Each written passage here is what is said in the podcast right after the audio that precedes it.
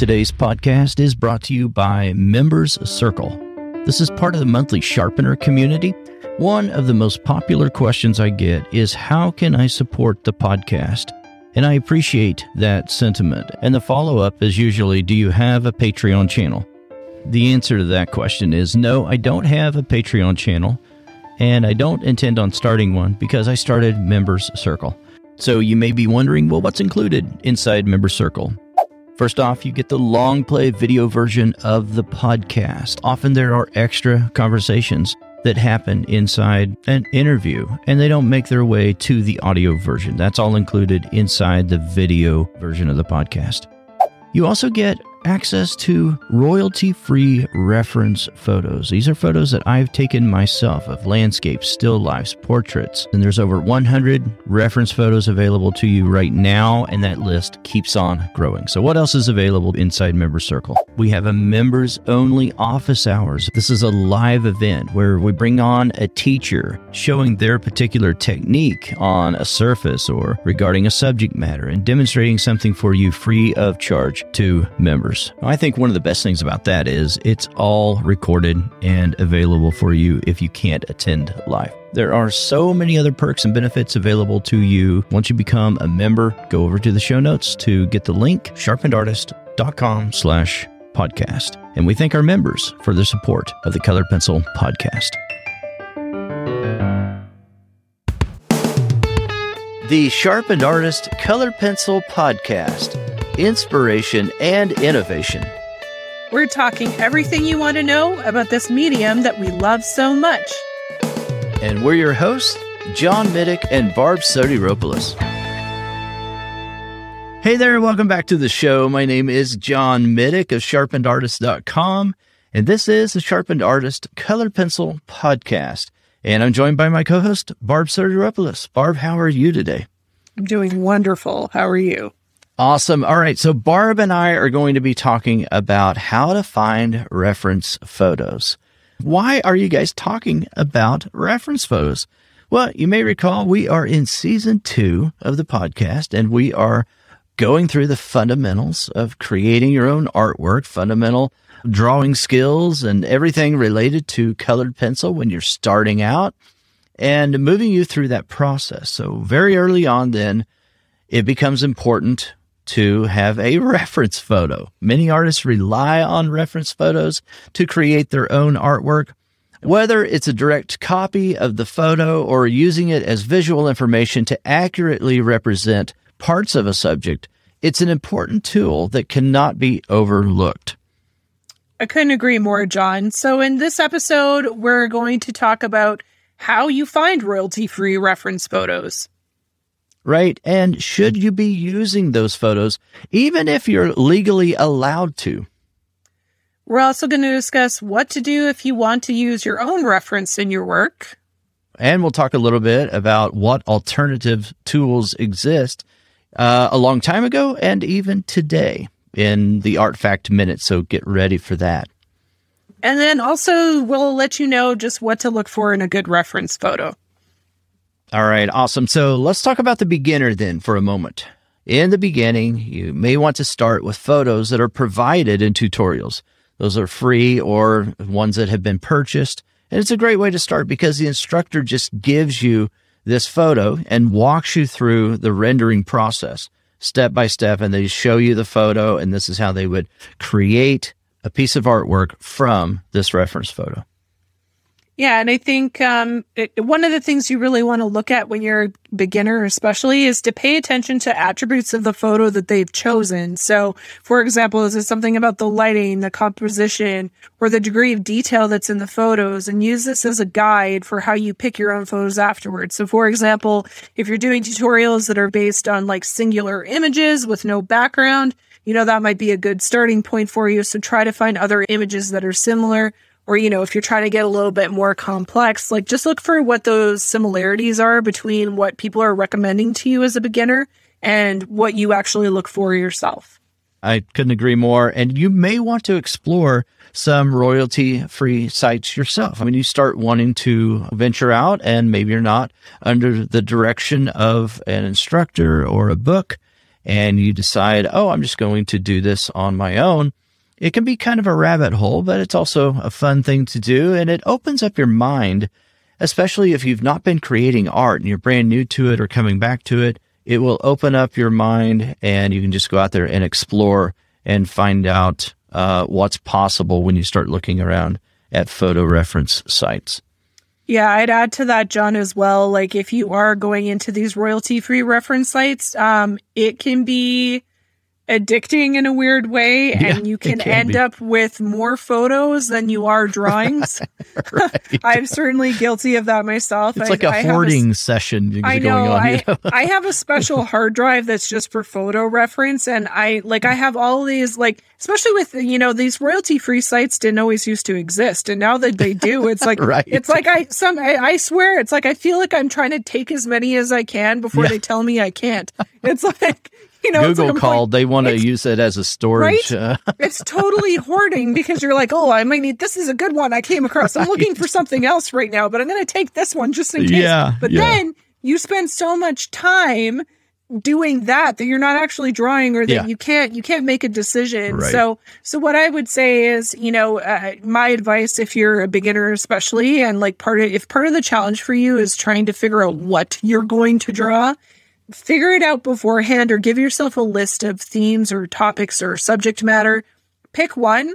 Yeah. And really give yourself um, a timer. Uh, and you set a timer even for like 10 minutes or something. Because yeah. honestly, you can be in there half an hour and you're like, where right. did the time go? And well, now I can't draw. So, yeah. so, you know, depending on how much time you have to create art every day. So, I would say give yourself a specific subject, uh, a specific amount of time to find it, uh, you know, choose something like maybe five to 10 images if mm-hmm. that's, if there's enough there for you to work from, and then stop, pick one of them, and then yep. go with that. Because go with it. honestly, yeah, the decision process with these kind of things can be so overwhelming that you end up doing nothing. well, and what happens also after a while, um, you wear yourself down and and you start going through decision fatigue because you are totally. you are overwhelmed with all the options and you feel like, oh, this is just way too much. It, it wasn't at the beginning. If you would have limited your time, I'm talking to myself here because I've done this. Uh, even with my own photos, I've done it. And it's like photo one versus photo two is not that much difference, you know, in, in the two. There's not much different about those two. So yeah, there becomes this, this thing that happens where you just get worn out. And the more you look at it, the harder it becomes. So That's yeah, so just make a decision. That's great advice, Barb. I love that. Another thing I want to add to that is just that, you know, even for myself, when I was going and trying to find a photo for the tutorial that I did in the CP Magic issue that I'm in this month, I, I, I went through all of my own photos and and trying to even just decide between those. It was it was this complicated process of like, okay, well, which one do I want to use? Is this yeah. going to be appropriate? Will this work? You know, there's a lot of decision making that really goes into picking a photo. Like sometimes people will just pick one that they think looks nice, but that's not always necessarily a photo that's going to work for a drawing, especially as a beginner. Right. And that's, and that's something that I think um, people overlook sometimes. What works as mm-hmm. a photograph, like you would think, oh, if it works as a photograph, it works as a drawing, but that's not, in my opinion, that's not always necessarily true. Like sometimes there's things you're going to want to change or adjust to actually make it more appropriate for a drawing. Mm-hmm. Mm-hmm. No, I agree. Couldn't agree more. If it stands alone as a great photo, then why draw it? Sometimes a photo can be enhanced as a drawing. So even if it doesn't look perfect as the photo as is, you can sometimes still, if the composition is, if, if there are other elements that are good about it, mm-hmm. you can then take that draw, that photo yeah and make it a drawing and make it better than what it was as a photo. That, well, that's true. I agree with that. But sometimes yeah. I, I see a photo that I that I've taken I really like, and I'm like, that no, I'm not going to draw that. That's a good photo I took. That's a yeah. photo, and I'm not going to draw that. Not yeah, every photo has to be a drawing. I mean, exactly. maybe that's. It doesn't I mean, photography is an art form in its in itself. It is. I mean, realistically, when you're talking it about why artists are using photos, I mean, part of it is because you know the the the whole muscle of imagination i mean i think yeah. most artists will agree that you know trying to draw something out of your head completely is almost impossible unless you're really good at it and there definitely are people who are very good at it There's some that you can know, do people, it yeah Yeah, people who are illustrators, especially, you know, like if they're drawing something that is in a very stylized way, chances are they've practiced that for years. And so they kind of Yeah. like know how to draw these things. I mean, it's similar with people who tend to draw anime. There's just, there's Yeah. certain shapes and like this is how you draw eyes and this is how you draw a face in anime and this is how you, you know what I mean? So Mm-hmm. those sort of things, like, yeah, you can eventually do that out of your head. But when you're talking about representational art, Right. you can't, you know, unless you're drawing something that's sitting in front of you, which is certainly also an option, you know, drawing from life, which, you know, Yeah. we don't want to discount at all, but that's sort of a different episode.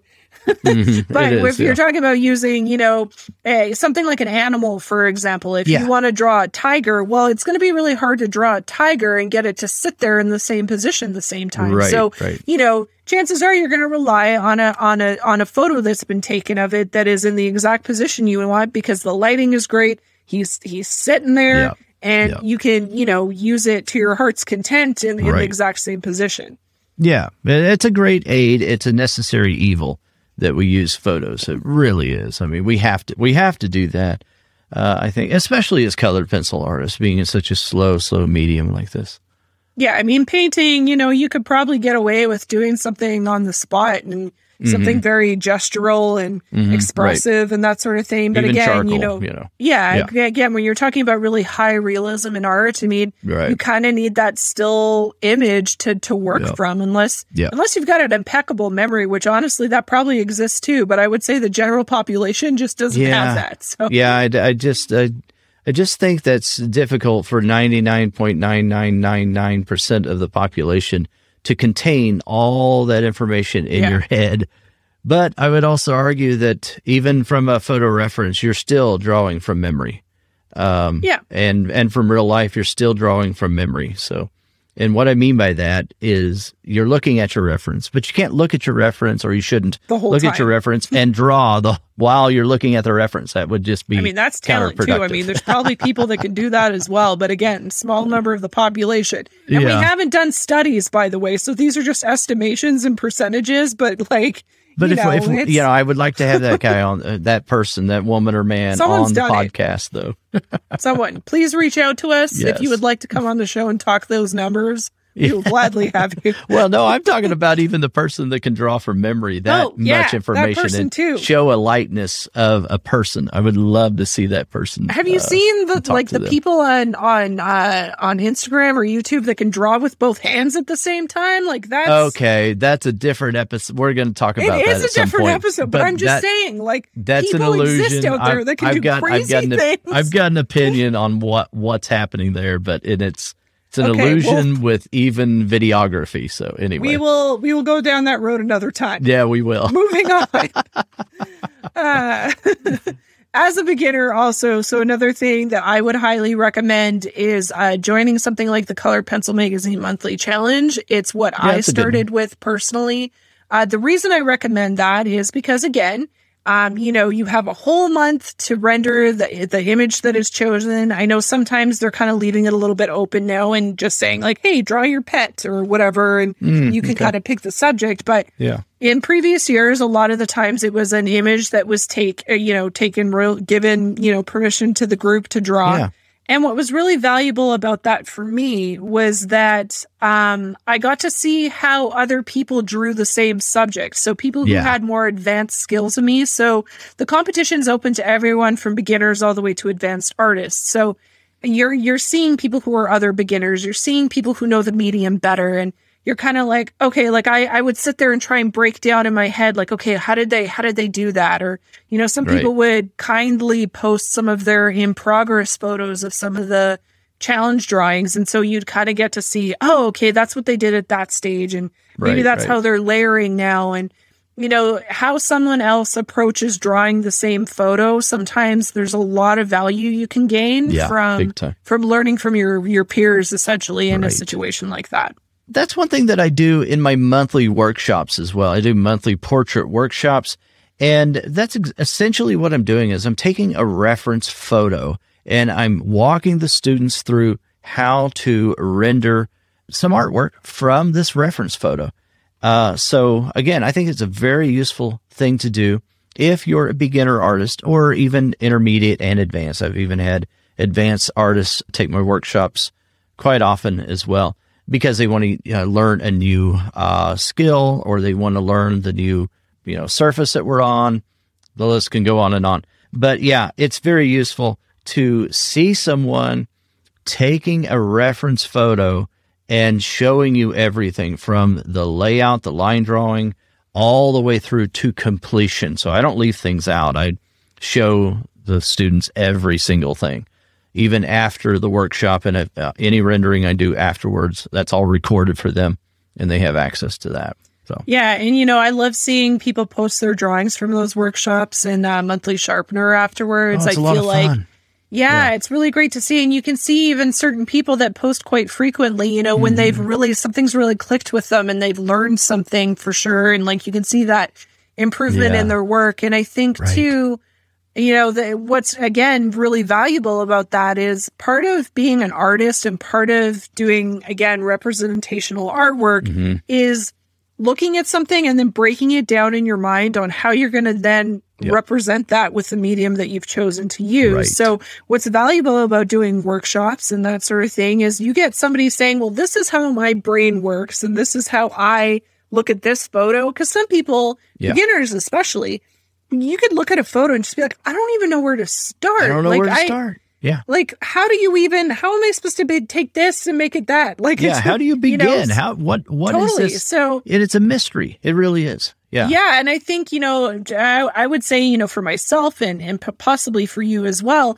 you develop this formula for yourself mm-hmm. that you know, kind of you have it in your head, and it's like a step by step process. Right. You may have to tweak it every now and again, right? But essentially it's it's a, a, way for you to kind of always attack the problem and it's a way yeah. for you to start in and it's like okay well i know if i'm you know sometimes it even comes down to like deciding what your paper choice is sometimes yeah. it's better to start on a toned surface right because you're not going to have to work as hard to get to your end results or maybe it's a stylistic choice like all yeah. of those decisions can happen at the beginning of of when you're looking at a reference photo and mm-hmm. and I think when you're having those experiences again in a workshop setting or a tutorial mm-hmm. whether even if it's a PDF version of a tutorial you're you're getting that opportunity to get insight into that artist's uh, mindset in terms yeah. of how they're going to look at this. I mean, being an artist to some extent is problem solving, right? No, so, it, it's all about problem solving. Yeah, yeah, really is you know, maybe you guys uh, have thought of something that um,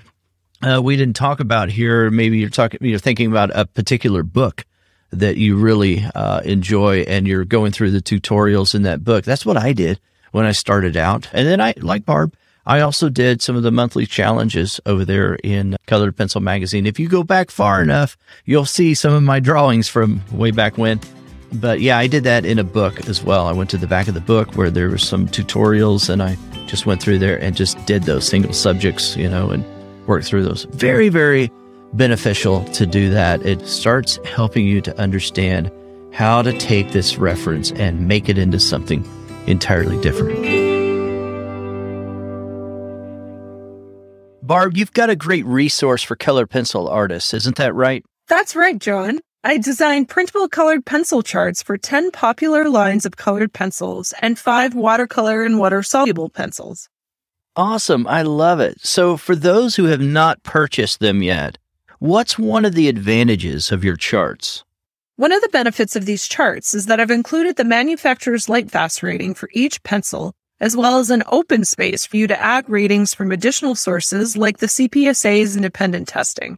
Oh, that's great. So you can find the color quickly and see if it has a good light fast rating at the same time. That's right. All the information's there for you on the chart at a glance. That's awesome. So tell us how we can get one of your charts. Sure. Head over to barbsodyart.com and under my shop tab, you'll find a link for printable color charts. From there, you can learn more about the benefits of these charts and also all the colored pencil lines I have charts created for. Great. Thanks, Barb. And you guys can head on over to the show notes for the link to get Barb's printable color charts. You can also save 20% off any single chart using the code SharpArt20. We also thank Amazon Music Unlimited for their support of the podcast. If you're looking for a new music streaming service, Amazon Music Unlimited will be perfect. It features 70 million songs and thousands of expert programmed playlists and stations, all available ad free. Enjoy your 30 day free trial when you go to getamazonmusic.com slash sharp. It's time for the Art Fact Minute. So, Barb, we're going to be talking about the camera obscura. Do you know much about the camera obscura? I know a little bit about it for what I learned about it in art history class in college, but I think I need you to refresh my memory a bit on how it works exactly. All right, no problem. So, I'm happy to explain this. I am fascinated with the camera obscura, and I have been for a long time. David Hockney, I believe, talked about how about 200 years ago that there was this resurgence that happened where realism just took on a whole new level and a whole new form. And he attributes that to the camera obscura. So, what is a camera obscura?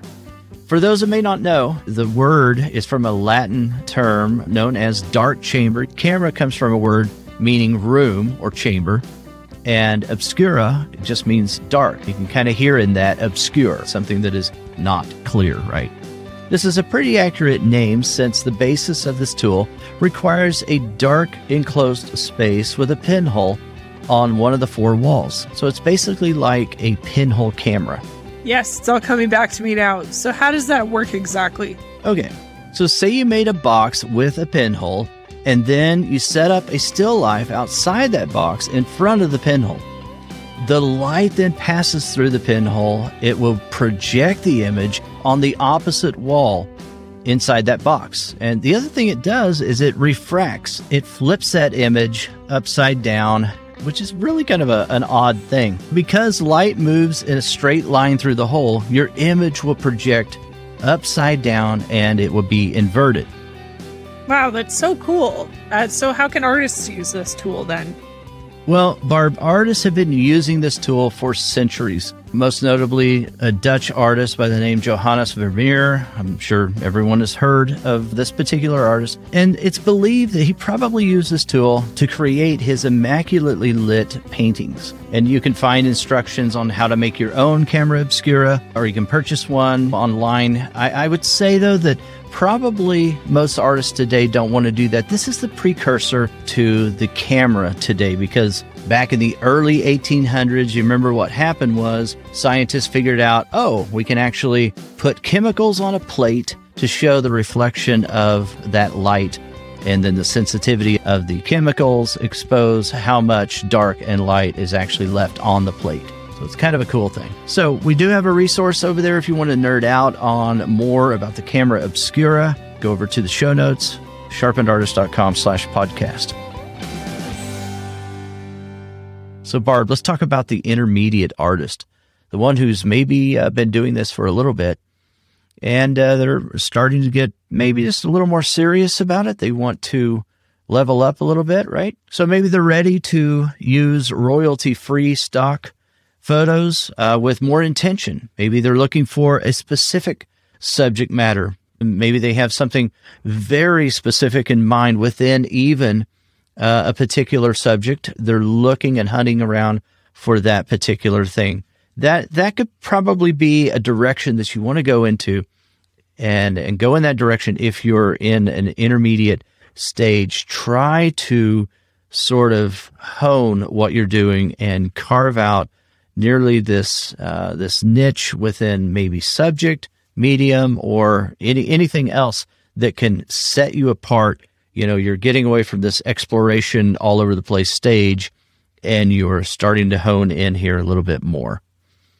Yeah, definitely. And I and that's something I try to talk about too with my art mentoring students is just the idea of, you know, how are you determining your style and like finding a direction and just ideas of how you can go down that route. So if you're right. talking about being more intermediate and also like wanting to create more of a body of work that's cohesive, you know, maybe yeah. it's something like deciding on a handful of subjects that you're going to continually draw just even for a period of time. It doesn't have to be forever. Like you can decide, okay, well, I'm in a flower phase. And so, you know, really yeah. drill down. Okay. You can even get it down to the type of flower that you draw. Maybe you would just want to draw roses all the time and you get really good at that and, you right. know, build on that. Um, and what I would say too is at this point, it's a good time to start assessing where your skill level is at and look for photos that challenge you in the areas that you're weak. A lot of times people will want to just gravitate to the things that they're already good at. But I think when you get to an intermediate level, that's almost where you need to start pushing yourself because you're never going to get good at those things that you're not good at if you just continually avoid them. Right. Yeah, definitely. Um, yeah, hit those weak areas or areas that you're struggling in head on and uh, try to tackle those things, uh, maybe even first and really, you know, hone in on that and just say, okay, I'm not going to be scared of that anymore. I'm not going to be intimidated by that. I'm just going to uh, tackle that. Awesome. All right. Also, at this point, you may uh, be considering, uh, you know, entering competitions and shows and maybe doing something local or regional and uh, maybe something that is broader. And so it's at this point, Barb, that the intermediate artist needs to start thinking about taking their own reference photos because there's a lot of shows and a lot of competitions that you just will be, you'll be excluded from these because that's a requirement in a lot of more professional shows that you are the artist, the original creator from start to finish. So a photo is a work of art. So if you're not the one that took that piece of art, you're not the one that originated that idea and you didn't take that photo, there's so many shows that you cannot use that artwork in. You you cannot submit your, your work to. So, and that's a sad thing if you're thinking now I'm in that phase where I want to start doing that. You look back at your body of work and it's only from tutorials or it's only from a lot of stock photo references that you gathered through the years. So it's just something to keep in mind, something to start thinking about. Maybe you want to submit your work to a magazine also and, and write a tutorial or something. Then you need to have your own reference photos to choose from. So I can't, I can't stress that enough. That's really where I want you to be if you're starting to feel like you're out of the beginner stage and you're starting to move ahead, then I, I can't stress this enough, Barb. If you feel like today you're listening today and you're not a beginner anymore, take your own reference photos. You can do it. You can do it. Yeah, definitely. I mean, that was something that my college instructors really recommended to us too, is just to always be taking photos, always have a camera yeah. with you. If you go on a trip somewhere, like yeah. What I really think is interesting, and you know, it's it's one of those things you don't really think about, but when even taking a photography course, it really teaches you to look at the world a little bit differently. Yeah. So you start noticing details on buildings and like certain yeah. things that just maybe you didn't notice before, maybe you did notice them, but you know, finding uh, interesting ways to take pictures of them, and that's what I would say actually is still the benefit of royalty free photos is mm-hmm. that you know, if you're really being a student at the time, like a lot of the photography on there is incredible. And I honestly can't yeah. believe some people are giving those photos away. Like, I'm like, what are you doing?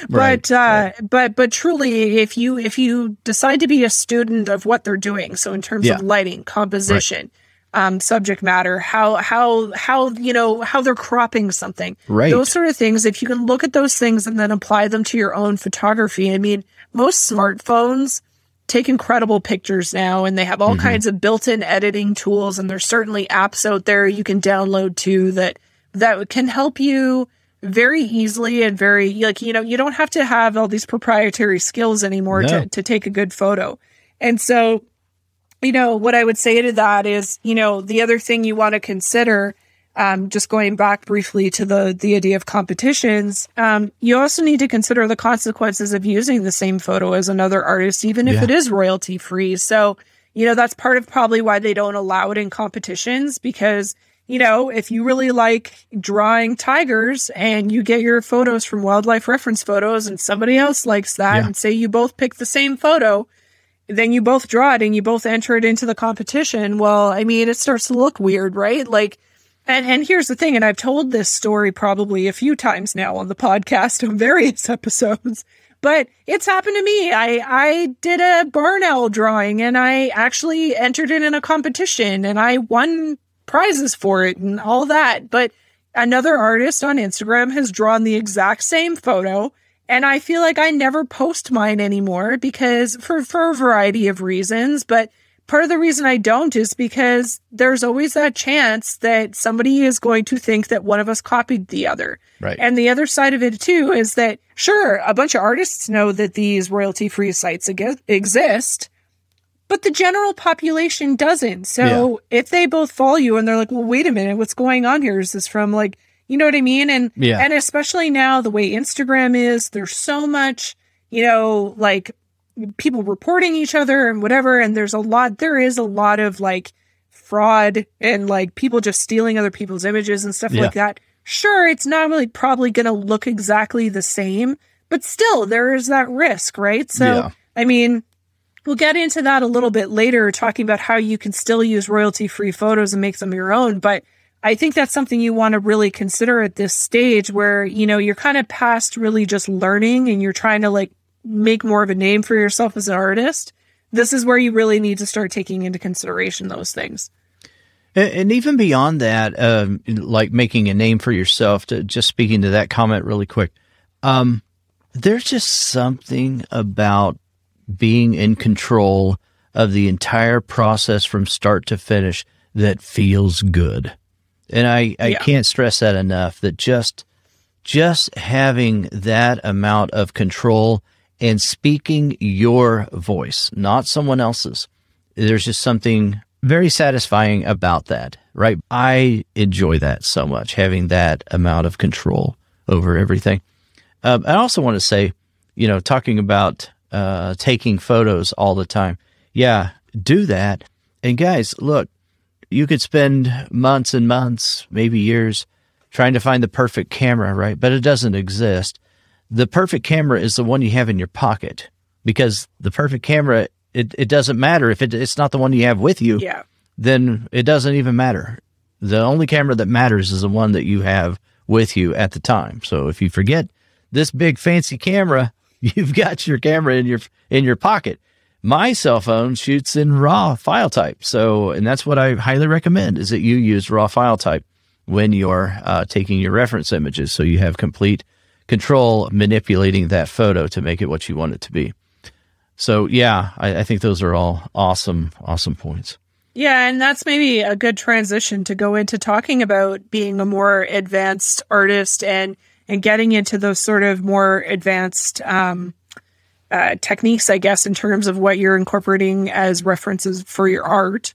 Yeah. I would say, you know, you're saying the best camera is the one you have in your pocket. I mean, here's the thing, and and I said it earlier, is that most smartphones have incredible cameras. Some of them yeah. are probably even better than the SLR you bought. Unfortunately, yeah, they, yeah, they really are. And, and honestly, they're easier to use. So yes, yeah. um, I don't think smartphones will ever. I mean, sorry, no, I don't think smartphones will ever replace you know traditional cameras because yeah. there are still things that those lenses can do oh yeah um, that are incredible but well, having that large I- glass you just can't get yeah. around that that quality. Totally. You know. But the, but if the idea and and also and frankly the price point, if that yeah. intimidates you from getting into photography, that's fine. Actually, uh, there's courses now on iPhone photography or so smartphone yeah. photography. Oh, so. Oh, yeah. You know, there, there's ways that you can kind of get around that now that just weren't available to people even 10 right. years ago. So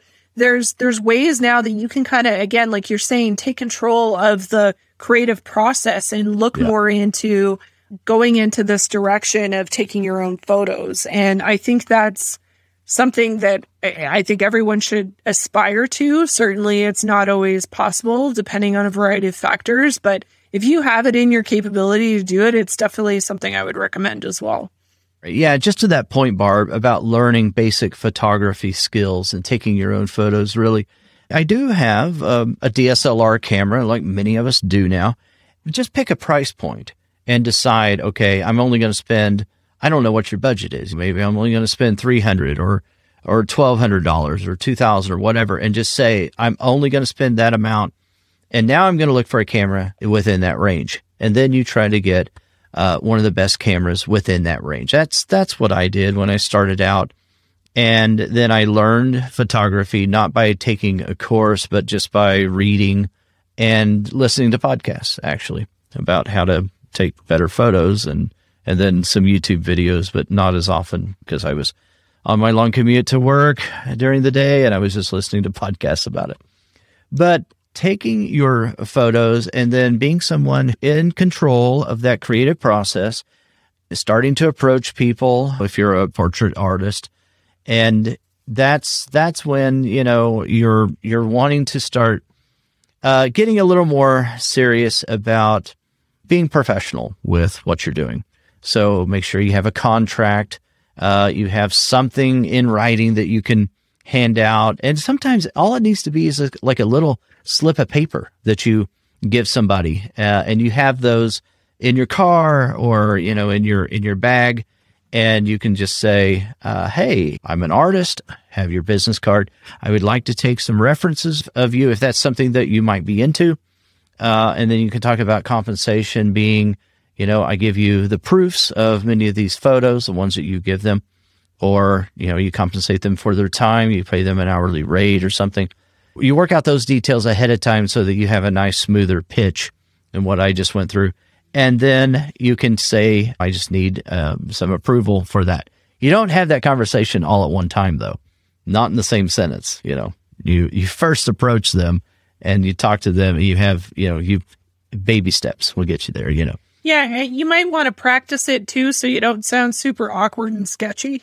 And if and if you, you go through that entire paragraph, you will sound uh, super sketchy. I'll tell they you that. Probably you know? walked away already. yeah, yeah, I'm they saying. did. Yeah. Like they're like, who is this weirdo? I'm out. Right, like, right. So sure, you don't. You're an artist. yeah, yeah. So you don't you don't want to do that, but you want to just say you want you want to compliment them on whatever it is, depending on who it is, and and uh, you know if it's the opposite sex, you want to you want to be careful about that that they don't think this is a come on or something like that.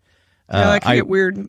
I really don't ever approach uh, a female unless my wife is with me or my daughters are with me, and then you know they're there with me approaching them, and and it's usually someone I know or I've seen before. We've seen each other before, that kind of thing. Anyway, different show, different time. There's also ways that you can get around that too. So, mm-hmm. you know, eventually you could work up eventually to approaching strangers on the street, but you can start with like friends and family members first. That's like what you should that it's start not with. as yeah, or yeah. classmates, or right. you know, a lot of time colleges have uh, life drawing classes, or even yeah. art stores will have life drawing classes. You can go to those those yeah. classes, and I mean, I think you probably aren't allowed to take your own photos if they're if they're nude sessions, but at the same time, like, you know, there, there are ways for you to kind of get to be in scenarios where it's a little bit more comfortable and less awkward and people right. are already understanding. I mean, you might even find somebody in one of the classes that you're like, actually, I'd really like to draw you. Mm-hmm. And because you're both already there, it's probably going to be a little, you know, it's not going to be as hard of a sell, right? And that's very so, common. Artists drawing artists. I mean, yeah. Yeah. It's a good yeah, exchange. For sure. Yeah. Oh, totally. And uh, I think, you know, the other thing I would recommend on that as well is if you're handing out a business card or something, I would personally have at the very least an Instagram set up um, with yeah. some examples of your work. Um, you know, obviously it's better if you have a website that might look, make you look a little bit more credible. But, you know, if you don't want to go through the song and dance of that, or you're still building, I would have at the very least an Instagram that you can direct people to so they right. can, you know, it also helps also prove that you were an art an artist. Yeah. and yeah. that you're not just like creepily asking someone to like, you know, because unfortunately that is the world we live in. And so you oh, want to yeah. be mindful of those things and be respectful to people, especially right. if they're strangers. Yeah, absolutely. I yeah, I I try to put myself in uh, their shoes and I would be very leery uh, of someone just approaching me uh, cold like that. Oh yeah, I would. I would be yeah. like, I don't even think I'd let them get half a sentence out. No, right, if they right. did, I would be like looking like a scared Security. deer the whole time. Security. Like just, you know, I. I on it like tr- truly, I probably yeah. wouldn't even take the compliment. I'd be like, I gotta go. right, right.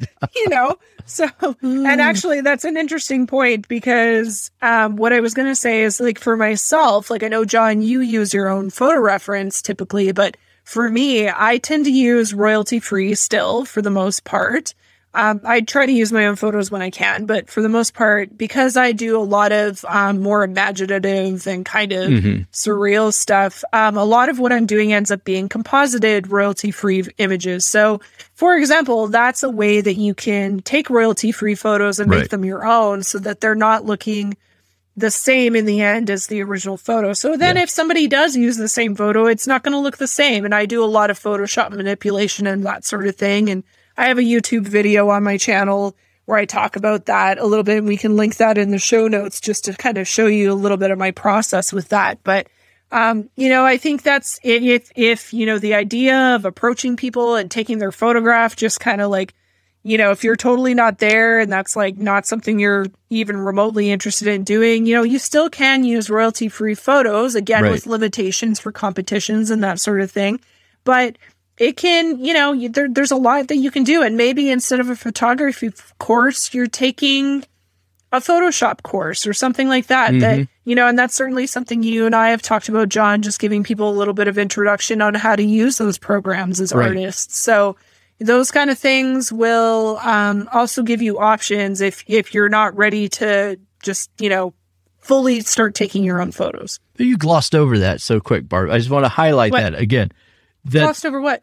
that Barb and I are actually working on Oh, giving you guys some actual material, some some um, some direction and some help with this by way of a course. So we're actually working on uh, a series of some things. So more on that later, but uh, just to let you know, yeah, we're we're It's thinking about of- you guys. It's a lot of work. We're It is a working lot of hard work. on it behind the scenes. Yeah, but, we know, are. We want to make it good and. We do. And I didn't mean to gloss over it. I No, just, no, you know, I have so many thoughts in my head when I'm talking sometimes that I'm You like, do. you need to focus and get the one thought out. Otherwise, I'll start meandering to the other, you know? So, anyway. But uh, but no, I, I I did want to say though that guys, uh, we we hear you, we've heard you. Uh, a lot We of you have asked that uh, Barb and I create something like that because we both use Photoshop and uh, in somewhat different ways, and so. Uh, Yeah. But that's one tool. We use several tools, and and we're happy to to do that and to try to give some some help to you in that regard. All right. Absolutely. Yeah, I can't wait for that, Barb. That'll be fun. Mhm. All right, let's talk resources, Barb. What do you got for us? Sure. So, um, some of the popular sites, and certainly there's a lot of them out there, they pop up, I'm sure, Yeah. almost daily, if not yearly. Well, maybe not daily. That might be a little extreme. But anyway, some of the more popular ones that people use are pexels.com, pixabay.com, Yeah. unsplash.com, wildlifereferencephotos.com. Uh, there's certainly some Facebook groups out there that are all about royalty free photos people can use. I believe Wet Canvas still has um, wetcanvas.com. Um, they Yeah. still have a section where you can, you know, paint or draw whatever photo is submitted in the group. So there's a lot of options there. Um, I, I would say try to try to change it up. I mean, I used to be pretty heavy into using Pixabay all the time, and now I kind of use a couple different ones when I'm looking for photos because I Uh-huh. feel like I feel like we all end up finding the same the same ones. So again, you know, my my whole thing is that I try to change them so that they Yeah. don't look like they did originally. But you know, if you're not quite there yet, those are definitely some really great sites with some incredibly high quality Yeah. photos on them. Which again, I'm shocked that any of these people are allowing it. I but I mean, part of it too is it's it's it's advertising for the photographer, right? Because you almost think, well, if they're willing to give this away for free, what's the really good stuff like, Right. right? So that's sort of the idea behind it. But you know, um, I would say too, and I, and I forgot to mention this earlier, and I apologize for this, but you know, there's nothing as much as these are royalty free photos. There's also nothing wrong with crediting the original photographer, even if Yes. it was royalty free.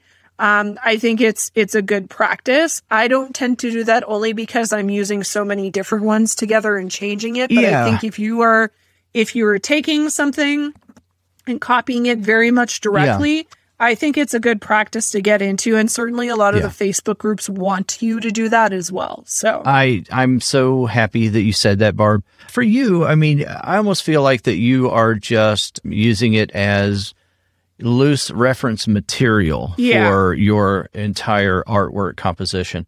Um, Yeah. But yeah, I definitely agree with that sentiment that if you are using someone else's creative design and uh, vision. Because if you're trying to nearly represent that photo, then it just seems logical, guys, that you would give them that person's name. You would give them credit. I mean, it's the least you can do, right?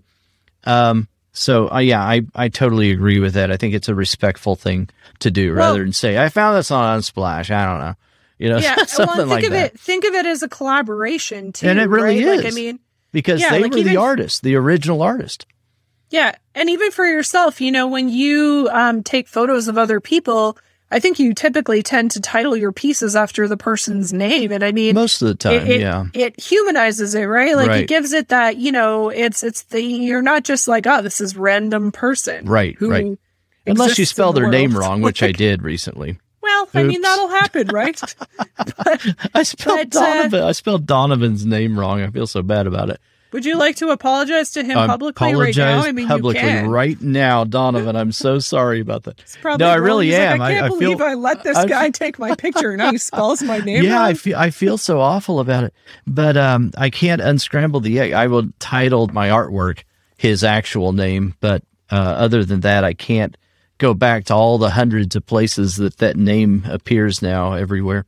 But anyway, yeah, I mean, I, I I'm just glad you said that, Barb. I think that's an important thing. And guys, one last uh, little um, plug here for something Barb said earlier. I think you mentioned it. Uh, it was something that I really wanted to say today.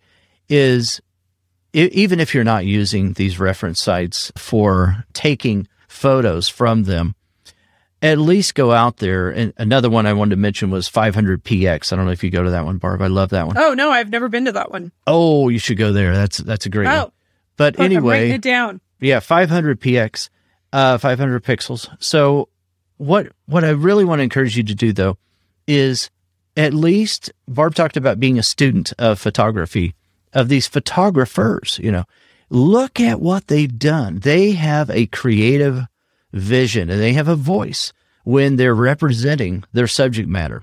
And we can learn a lot. And actually, that's where I learn most of the things that I want to try to depict in my work. I often get this question, or it feels like I got it often, I got it a lot in 2021 from different people about, well, who are the colored pencil portrait artists that you really admire and look up look up to? And there there are some that I think are doing some really creative things and some neat things. But more than that, what I find myself doing is looking at people that use a very minimalistic approach to art and do sketching. And then I'm also looking at photographers because, oh my goodness, in black and white photography, it just, oh, it just gets me. The things that those artists are doing with the camera lens, just amazing. I mean, just what they're saying through their voice with just value is just phenomenal. I, I just think it's so beautiful. Yeah, I totally agree. All right. So, some final thoughts, Barb? Yeah, I think I just want to say to anyone listening who now feels like, okay, well, now I've got to be good at art and I've got to be a good photographer, No. which is es- which is essentially what you may feel like we have just told you. yeah, but no. Uh, I just want to emphasize again that, like, you know, what I really love about some art that I've seen is some, I, you know, sometimes artists will share their original reference photo Yeah. beside the artwork. Right. And oftentimes the ones that I love the most are they've done something where they've made it look even better than the photo.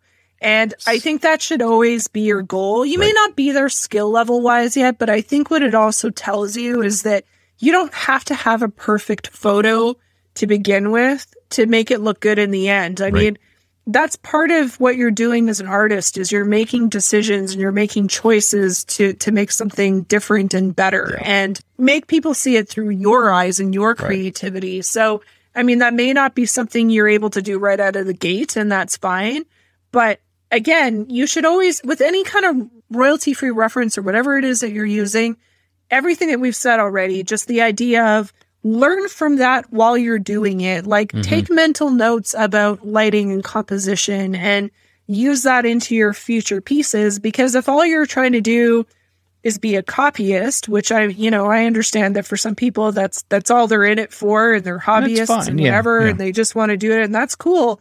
But if your goal as an artist is to to be, you know, a, a, truly an artist and truly, you know, what I would consider my opinion as an artist, to be clear, it's one of those things where you have to be taking all those things in at the same time right. to eventually get to where you want to be. And you can take a very poorly taken photo and make mm-hmm. it look amazing as a piece of art. So yeah. don't don't think that just because you can't make your photos look like even the stuff you're seeing on these sites right. that you can't then make it a piece of artwork that looks very similar to that. Absolutely. No, very well said. Um, guys, I'm not a good photographer. I'm a testament to anybody who thinks that, you know, you have to be a great photographer. No, you don't. Just look at, look at me. Um, and my daughter will often say, you know, I'll get one back that I've taken recently, especially with this one lens. There's one lens I have that it always seems to do this. It'll just be out of focus. And she'll say, what, what happened there, dad? That is totally out of focus. Like I, you know, old eyes, like, sorry, can't help it. I couldn't see it, you know? Uh, but yeah, I mean, it just, it just happens. So I, th- I think in closing also, Barbara, I just want to say you don't really have to think of this as requirements. Uh, we're giving you some, some things to think about regarding reference photos. Remember, guys, it depends on your goals, uh, what you're wanting to actually do. So when we're talking about professional, we're talking about somebody who is actually uh, wanting to do this as something that they're going to make money at, or they're going to be known for, or they're trying to represent something that is inside of them, that kind of thing. If you're a hobbyist, we're talking to you also. And so some of these things don't apply. So you get to pick and choose on which things you're going to listen to and, and follow. So I hope that we've given you some information that you can take with you and apply going forward. Moral of the story is do not steal photos off the internet that you don't know where the source are from. Very, like, yeah, very much so. don't take other people's photos. Don't right. like don't like I mean, I didn't think we needed to say it, but just in case. Oh yeah, yeah, yeah. I don't think we need to tell our audience that, but I, I think Google there, images. there are some do audiences. Not use Google that, images. Yeah, yeah. No, don't. Contrary do to popular belief, just right. because it's there, it doesn't mean you're allowed doesn't to use it. Doesn't mean it's royalty free. Yeah. Yeah. And it doesn't mean it's it can be used for anything. Thanks again for listening today. We really appreciate that. If you've not given a rating or a review to the show, we would appreciate that. You can reach out to the show by emailing podcast at sharpenedartist.com. And we will talk to you again. Until then, take care and stay sharp. Bye bye.